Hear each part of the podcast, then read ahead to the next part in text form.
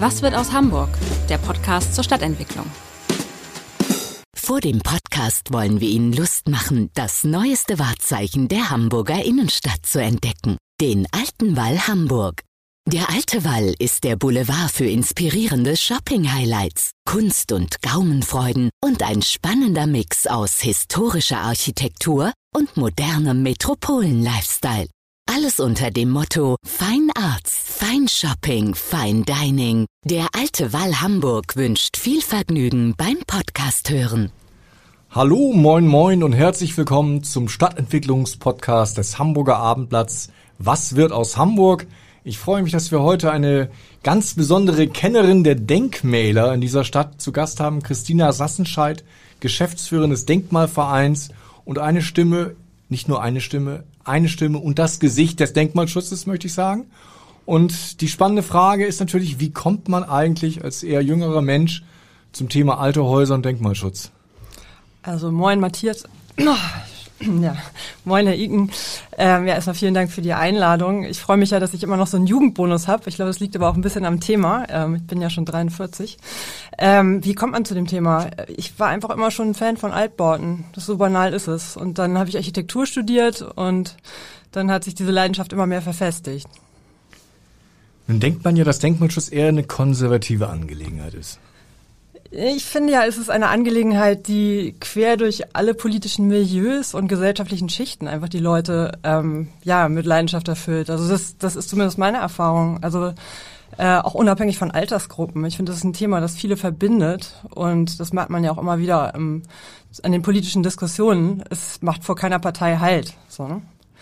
Kann man wirklich sagen, dass es von der, sage ich mal, konservativen bis zur linken Seite so ein gemeinsames Thema vielleicht ist? Auf jeden Fall. Also im klassischen Sinne, glaube ich, wertekonservativ. Ne? Also es geht da, also ich habe Denkmalschutz auch noch nie als wirklich konservativ empfunden. Es liegt vielleicht auch daran, dass in Hamburg ähm, Initiativen für den Erhalt von Denkmälern oft auch aus alternativen Milieus heraus entstanden sind. Und ähm, wie gesagt, ich habe das Gefühl, ähm, das ist äh, ein Thema, was eher verbindet, als dass es sozusagen in einem in eine Ecke geordnet werden kann.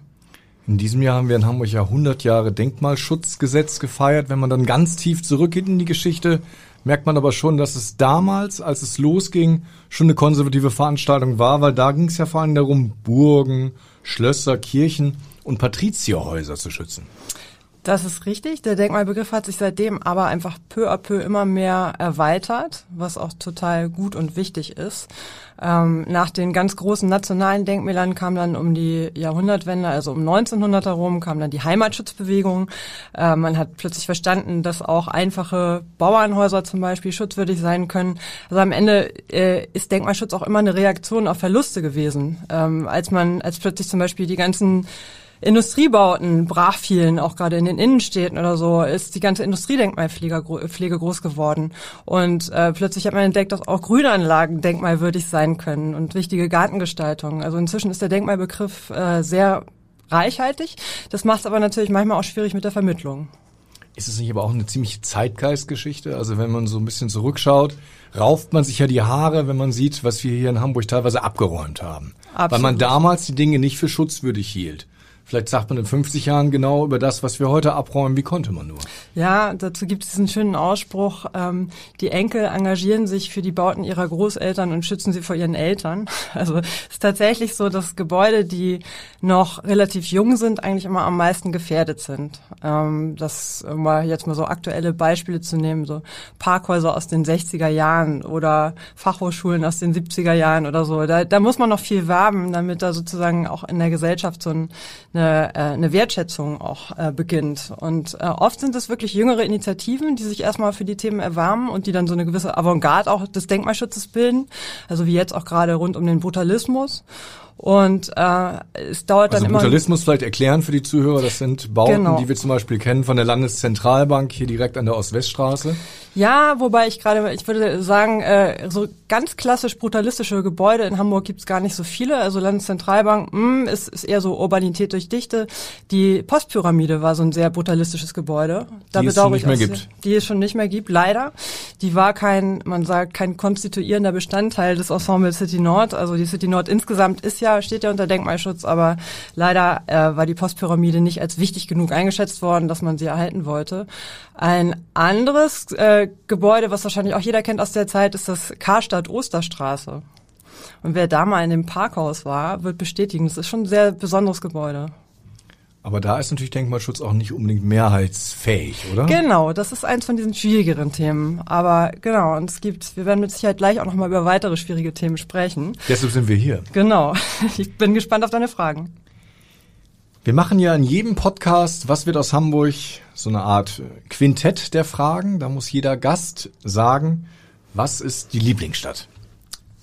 Also, eine richtige... Wenn jetzt nochmal Hamburg kommt, werde ich Hamburg verbieten. Ja, ich dachte es mir. Nein, ich sag, ich habe keine Lieblingsstadt tatsächlich. Also Hamburg ist als Heimatstadt ziemlich weit vorne, das gebe ich zu. Ähm, ich bewundere Kopenhagen für seine Fahrradfreundlichkeit und für seinen Umgang mit dem öffentlichen Raum.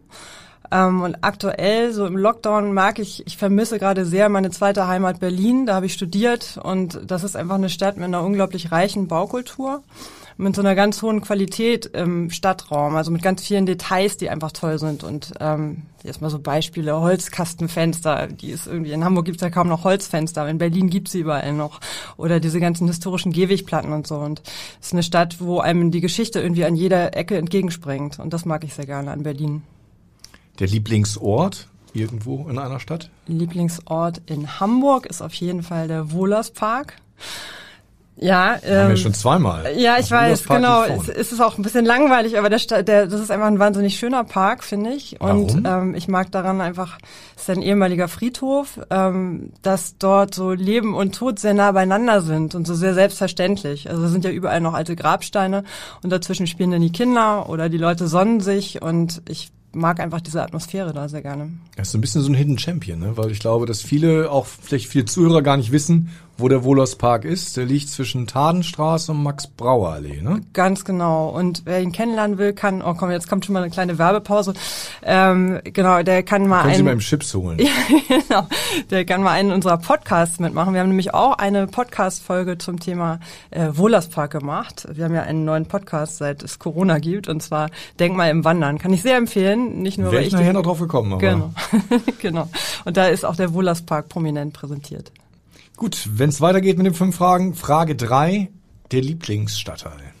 Der Lieblingsstadtteil ist, glaube ich, ziemlich klar St. Pauli. Auch wegen seiner Vielfältigkeit, baukulturell. Ich finde, da überlagern sich auch sehr viele geschichtliche Schichten und es wohnen und arbeiten da interessante Leute. Ich finde den einfach sehr inspirierend. Das Lieblingsgebäude, die Postpyramide ist es nicht mehr, die gibt's ja nicht mehr. Nee, leider, genau. Aber vielleicht ein bisschen ähnliche Zeit. Ähm, tatsächlich das Parkhaus am Rödingsmarkt Nummer 14. Kann ich auch jedem sehr empfehlen. Von außen absolut unscheinbar und von innen ist dort einer der spektakulärsten Lichthöfe zu erleben, den diese Stadt wahrscheinlich hat. Äh, das stammt halt von 1965. Das ist eine Zeit gewesen, wo äh, Bauwerke für Autos quasi sakralen Charakter hatten. Und da hat man sich einfach viel Mühe gegeben. Ich finde, das merkt man da sehr. Darauf kommen wir nachher noch. Und dann äh, natürlich eine knifflige Frage an eine Denkmalschützerin. Einmal mit der Abrissbirne.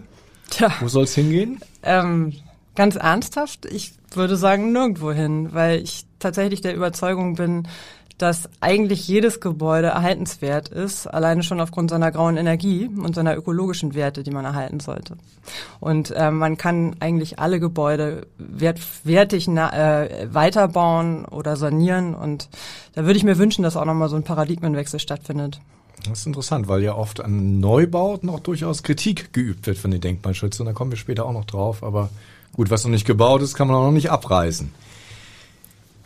Ich fand den Hinweis auf die sakralen Autobauten ganz spannend. Da hat Hamburg ja wirklich einiges zu bieten an diesen äh, ja, Parkhäusern. Ähm, ja, es ist schon beschrieben worden, warum das so ist, aber wie will man die dann in Zukunft nutzen? Weil ja auch der Denkmalverein jetzt ja nicht unbedingt dafür steht, alle Parkhäuser weiterhin zum Parken zu nutzen, oder? Äh, wie meinst du diese Entschuldigung, wie, wie meinen Sie diese Frage? Genau. Warum der Denkmalverein, ähm, also wir sind jetzt, oder ich persönlich bin jetzt kein großer Autofan, das gebe ich zu, aber ähm, diese Parkhäuser, und ich sage auch nicht, dass alle Parkhäuser per se erhaltenswert sind, ähm, Denkmalschutz äh, ist ja auch immer nur oder betrifft ja auch immer nur eine Auswahl von geschichtlich bedeutenden oder besonders künstlerisch wertvollen Gebäuden. Und da gibt es eine Handvoll in Hamburg, äh, äh, wie gesagt, das Parkhaus am Rüdingsmarkt, äh, das Parkhaus an der Großen Reichenstraße und am Gröninger Hof, ähm, die sind einfach spannend und sind sind wert, wertig gestaltet und ähm, es gibt wahrscheinlich auch noch so weitere, die wir vielleicht noch nicht auf dem Schirm haben und ähm, es gibt es gibt wunderbare Beispiele aus anderen Ländern oder anderen Städten, wie man Parkhäuser weiter nutzen kann. Zum Beispiel? Immerhin, also auch zum, zum Wohnen. Also ich habe da weil ich lese gerade ein schönes Buch, das heißt Umbaukultur. Nochmal ein Buchtipp für alle, die es interessiert. Aber das, da geht's halt um äh, alle möglichen Formen der Umnutzung und Weiternutzung, wo dann sozusagen auch aus einem alten Parkhaus zum Beispiel äh, ein lebendiges Wohnquartier gestaltet wurde. Und was ähnliches wird jetzt ja auch gerade am Gröninger Hof gemacht. Also Gröninger Straße ist das, glaube ich, und die Genossenschaft äh, heißt Gröninger Hof. Die Vorteile von diesen Parkhäusern sind ja oft, dass sie in sehr zentralen Lagen sind und ähm, gerade bei uns in der City soll ja auch mehr gewohnt werden und da sind solche Umnutzungen zu Wohnungen sicherlich sehr sinnvoll. Obwohl, wenn wir davon ausgehen, Kathedralen stehen ja erstmal allen offen. Ja. Da kann man reingehen und staunen. Ja. Auch in ein Parkhaus kann erstmal jeder reinfahren, wenn er denn bezahlt. Wenn es dann umgenutzt wird zu Wohnungen, ist dann dieses ganz Besondere privatisiert. Ja, ähm, ich glaube, das hängt auch davon ab, wie man da gestalterisch rangeht. Es gab ja jetzt gerade einen Wettbewerb von der Patriotischen Gesellschaft, den Bühlau-Wettbewerb, der sich vor allem um dieses Parkhaus am Rödingsmarkt drehte. Und da sind eine ganze Reihe von interessanten Entwürfen entstanden, die auch genau diesen besonderen Lichthof erhalten haben. Also die Orte, die besonders sind, äh, die werden dann sozusagen auch öffentlich meist in den Entwürfen gehalten. Und dann gibt's Aufstockungen, dann gibt's sozusagen in den Etagen auch nochmal große Veränderungen. Aber ähm, die, ich finde, die guten Entwürfe haben auch gezeigt, dass, äh, dass dann die spannendsten Orte auch wirklich für alle erfahrbar bleiben.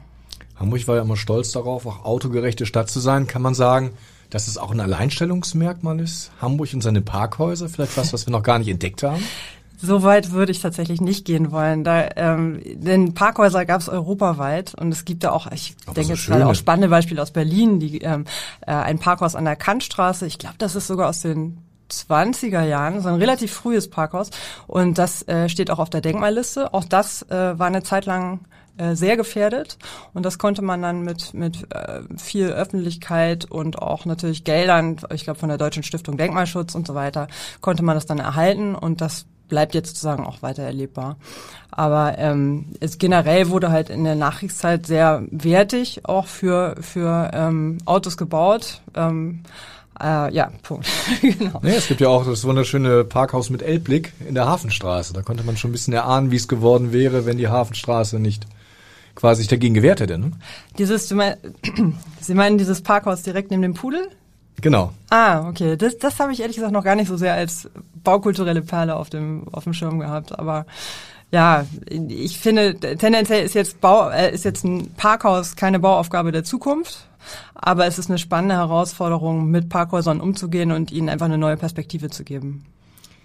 Kommen wir mal zu einem Thema, was äh, uns in den letzten zehn Jahren fast äh, gemeinsam beschäftigt hat. Der Cityhof. Nochmal der Blick zurück. Nun ist er ja quasi abgerissen. Da gab es ja auch ein Parkhaus, da haben wir nie drüber gesprochen. Unten drin. Ja, das war, das Parkhaus war allerdings auch sehr verschrien. Ich glaube, das hat sogar mal einen Preis bekommen als schlimmstes Parkhaus Europas Okay. oder irgendwie sowas. Es war, es war so wohl ganz unübersichtlich gebaut. Also das Parkhaus würde ich mal zusammenfassend sagen, gehörte jetzt nicht zu den zu den äh, größten Qualitäten des Cityhofs. Der Cityhof stand ja in erster Linie unter Denkmalschutz, auch weil er städtebaulich ähm, sehr markant einfach für seine Zeit stand. Und obwohl er durch diese graue Verkleidung natürlich nicht mehr so schön Ursprünglich war er mit weißen. Fliesen quasi genau gestaltet. Der war, also er hatte seine schönsten Jahre sozusagen schon hinter sich, seit da ähm, Mitte, Ende der 70er Jahre halt diese grauen Platten draufgekommen waren. Und das war leider auch am, Ende das, ähm, ja, hat dazu geführt, dass einfach die Öffentlichkeit auch nachvollziehbarerweise ähm, sich nicht dafür erwärmen konnte, ähm, den Cityhof zu, ja, äh, auch sozusagen diesem den, den Abrisswünschen etwas entgegenzustellen oder genug entgegenzustellen. Und ähm, es, es war definitiv ein Denkmal, was nochmal einen zweiten oder dritten Blick brauchte. Aber wenn man diesen zweiten oder dritten Blick gewagt hat, dann, dann ähm, haben die Leute auch durchweg gesagt, wenn sie Führungen mitgemacht haben, wenn sie sich intensiver damit beschäftigt haben, klar, der muss erhalten bleiben. Der ist einfach wichtig für die Stadtgeschichte. Kann man eigentlich sagen, der Kampf ist zwar verloren gegangen um den Cityhof, aber am Ende hat es sich gelohnt, weil die Debatte ja dadurch eine Menge mehr Drive bekommen hat. Da bin ich offen gestanden zwiegespalten, weil einerseits denke ich, ja, das hat dazu geführt, dass viele Leute wirklich ein differenzierteres Denkmalbewusstsein gewinnen konnten. Ähm, und auf der anderen Seite glaube ich, die Leute, die sich nicht so intensiv damit beschäftigt haben, für die war das einfach so ein weiteres Beispiel dafür, äh, die Denkmalschützer, die spinnen noch, die stellen alles unter Schutz, was hier nicht bei drei auf dem Baum ist. Und das ist, ähm, gegen solche Vorurteile muss man dann natürlich ähm, auch noch viele Jahre ankämpfen, fürchte ich. Also merke ich gerade neulich wieder in den sozialen Medien, kam irgendjemand wieder mit dem Cityhof um die Ecke und ähm, mit diesen üblichen ähm, ja, Vorurteilen, ist doch hässlich, was soll denn das da noch stehen? Und ähm, Nein, es ja. ist ein Ästhetikempfinden der Menschen. Da kann man genau. auch nicht so einfach drüber wegwischen. Das, das ist völlig richtig, genau. An der Stelle, wobei muss man sagen, Schönheit ist ja auch, äh, liegt ja auch im Auge des Betrachters. Und gerade beim Cityhof gab es auch genug Leute, die absolute Fans waren, allein von dieser städtebaulichen Gestalt. Also das war auf jeden Fall eine interessante Debatte, um das mal so zusammenzufassen. Und jetzt bin ich gespannt, was da Neues hinkommt. Gibt es denn so, also wenn wir ein bisschen länger zurückschauen, gibt es so einen Moment, wo sich eigentlich diese Denkmalschutzbewegung, wenn wir sie so nennen wollen, konstituiert hat? Weil als wir vor 15 Jahren über den Abriss des Europahauses gesprochen haben, klar gab es auch eine Debatte und gab es auch größere Veranstaltungen. Am Ende des Tages ging das relativ geräuscharm durch. Oder noch weiter zurück, die Hafenkrone auf St. Pauli, die Abrisse, ging alles so relativ geräuscharm durch. Jetzt wird ja letztlich über jede Baumaßnahme intensiv diskutiert. Gibt es da eine Erklärung für? Oder gibt es einen Moment, wo das begann? Also ein, ein ganz wichtiges Projekt mit Sicherheit war das Gängeviertel. Also da war ich ja nun auch persönlich äh, von Anfang an mit auf der anderen Seite der Behörde, ne? Sowohl Oder? als auch. Sowohl als auch. So, ja, aber das ist ein anderes Thema. Da müssen wir heute nicht ausführlich drüber sprechen. Aber ich war von Anfang an engagiert, auch in der Initiative Kommen in die Gänge und fand es einfach wichtig, dass diese Gebäude erhalten werden.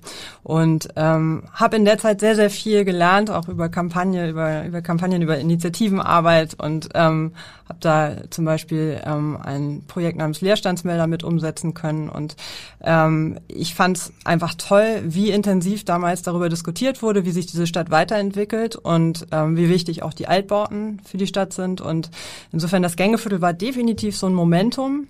Und ähm, ich würde jetzt mal ganz unbescheiden sagen, auch der Denkmalverein trägt viel dazu bei, dass die Debatte immer wieder wachgehalten wird. Also wir versuchen und ja, wir versuchen dann immer wieder einfach ähm, die Debatte mitzugestalten, auch konstruktiv, also gar nicht nur als Kritiker. Ich hoffe, das wird auch äh, bemerkt. Also wir loben auch sehr, sehr gerne, wenn es denn sozusagen möglich ist. Na komm, dann machen wir mal 30 Sekunden Lob für.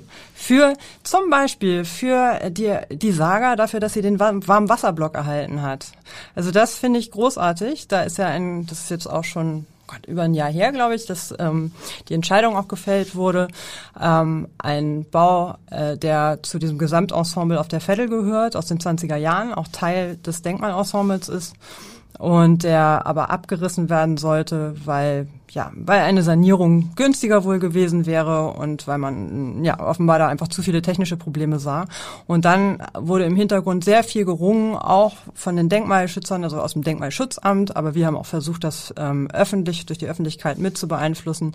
Und dann hat auch Herr Tschentscher persönlich gesagt, nein, das darf nicht abgerissen werden. Und das fand ich toll. Also da wurde natürlich erstmal ein bisschen Geld nochmal in die Hand genommen oder es wird jetzt auch. Ähm, und ich glaube aber, dass da die gesamte Vettel von profitiert und auch auch über die Veddel hinaus, Hamburg einfach. Da ging es auch um ein Stück Arbeitergeschichte, die da erhalten wurde. Wir waren gerade beim Gängeviertel, das hat ja nun auch, äh, muss man sagen, nachdem es diesen gemeinsamen Erfolg gab, ein bisschen gehakt. Warum hat es denn so lange gedauert, bis erst jetzt so nach und nach die Häuser saniert werden? Tja, gute Frage. Noch ist das Gängeviertel ja auch nicht fertig saniert. Es sind ja die ersten drei Häuser erst fertig. Ich glaube, das hat viel, viel mit Strukturen zu tun, auch Verwaltungsstrukturen natürlich. Es war ja auch ein, ein Prozess, der in dieser Größenordnung noch nie in Hamburg stattgefunden hat dass ähm, eine sehr große und sehr heterogene Initiative mit ähm, einem städtischen Träger wie der Steg und mit den mit den Stadt, der Stadtentwicklungsbehörde und den verschiedenen beteiligten Vertretern aus den Behörden äh, zusammenarbeitet. Und es wurde viel diskutiert, es wurde viel auch über Details des Denkmalschutzes diskutiert, kann man hier Wärmedämmung machen oder nicht? Und so weiter. Und und ähm, ich bin froh, dass jetzt schon drei Häuser saniert wurden. Und es steht aber, wie gesagt, noch einiges an. Und ich hoffe auch, dass es da nochmal ein bisschen extra Geld fließt, weil zum Beispiel in der Schierspassage, die haben hoffentlich alle mhm. vor Augen, das ist diese ganz markante Backsteinpassage, ähm, durch die man äh, vom Valentinskamp äh, gehen kann und da steht ein Gebäude, was wirklich baulich ganz schön sozusagen am Ende ist. Und, da, und äh, es gibt unterirdische Gänge, also die Gänge des Gängeviertels, die da sozusagen unter der Schierspassage langlaufen. Ähm, da muss noch mal ein bisschen Geld in die Hand genommen werden, damit die wirklich erhalten werden können. Weil die billigere Lösung wäre, die einfach zuzuschütten mit Sand oder Beton. Und ich denke aber, die gehören auf jeden Fall zum Viertel mit dazu.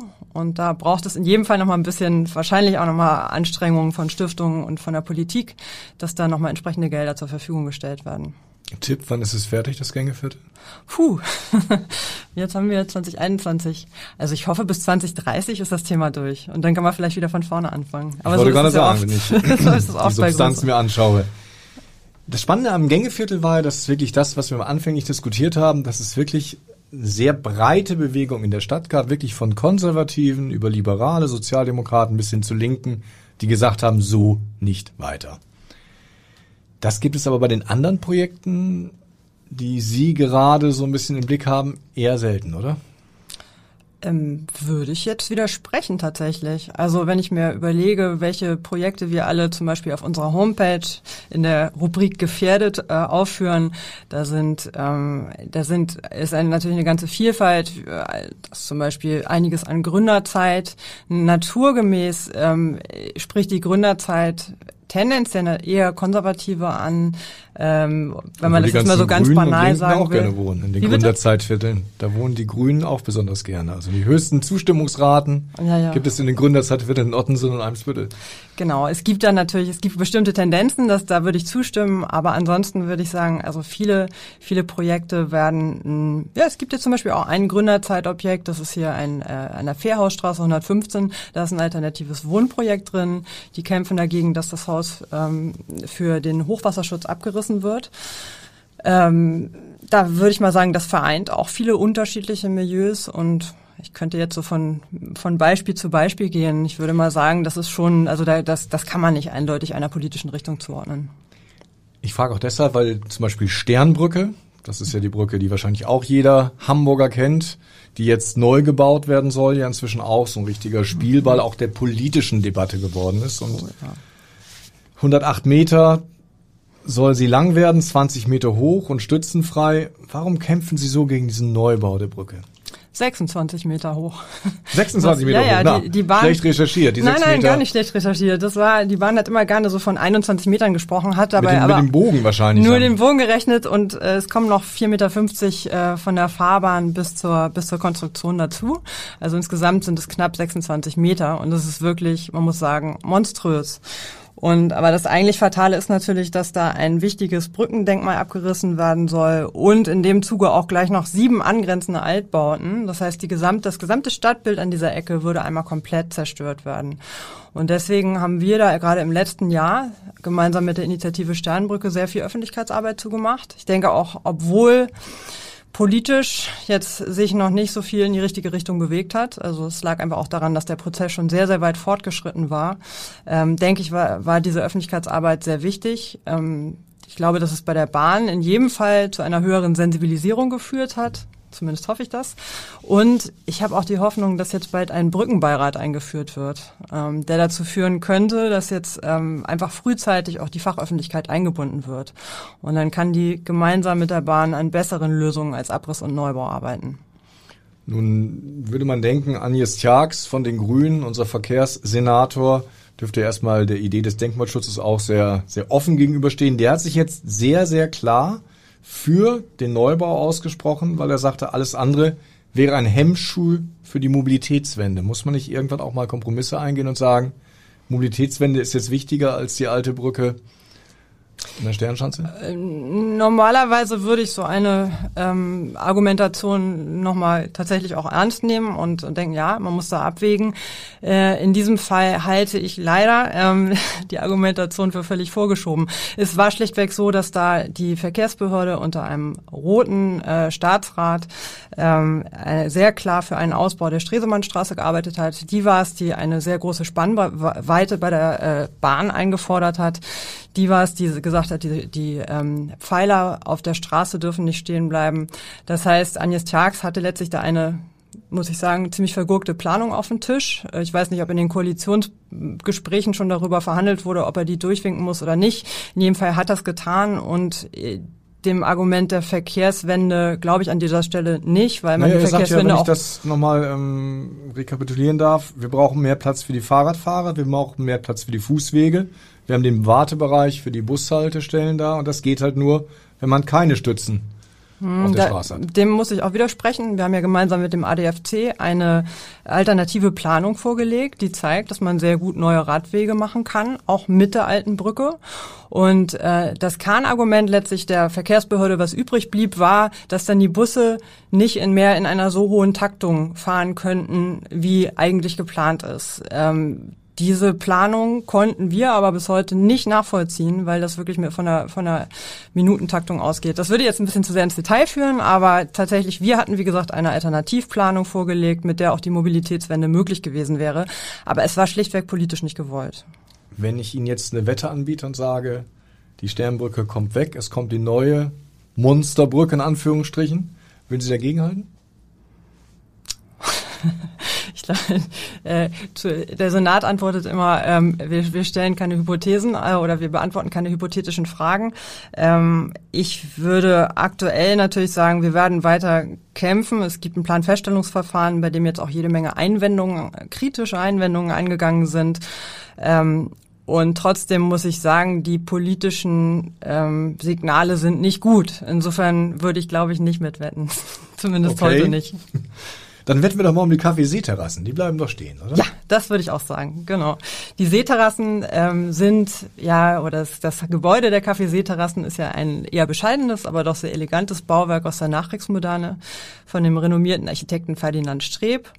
Der auch das Axel Springer Haus gebaut hat, ne? Das Axel Springer Haus auch. Mhm. Ach, guck mal, ich, habe nur den, den Alster-Pavillon im Blick und ähm, genau, und dann hat er, glaube ich, überlegen. Genau, aber auf jeden Fall war er ziemlich, war er in den 50er Jahren war er in Hamburg sehr aktiv und hat das äh, Café Seeterrassen selbst auch in den 60er Jahren nochmal aufgestockt.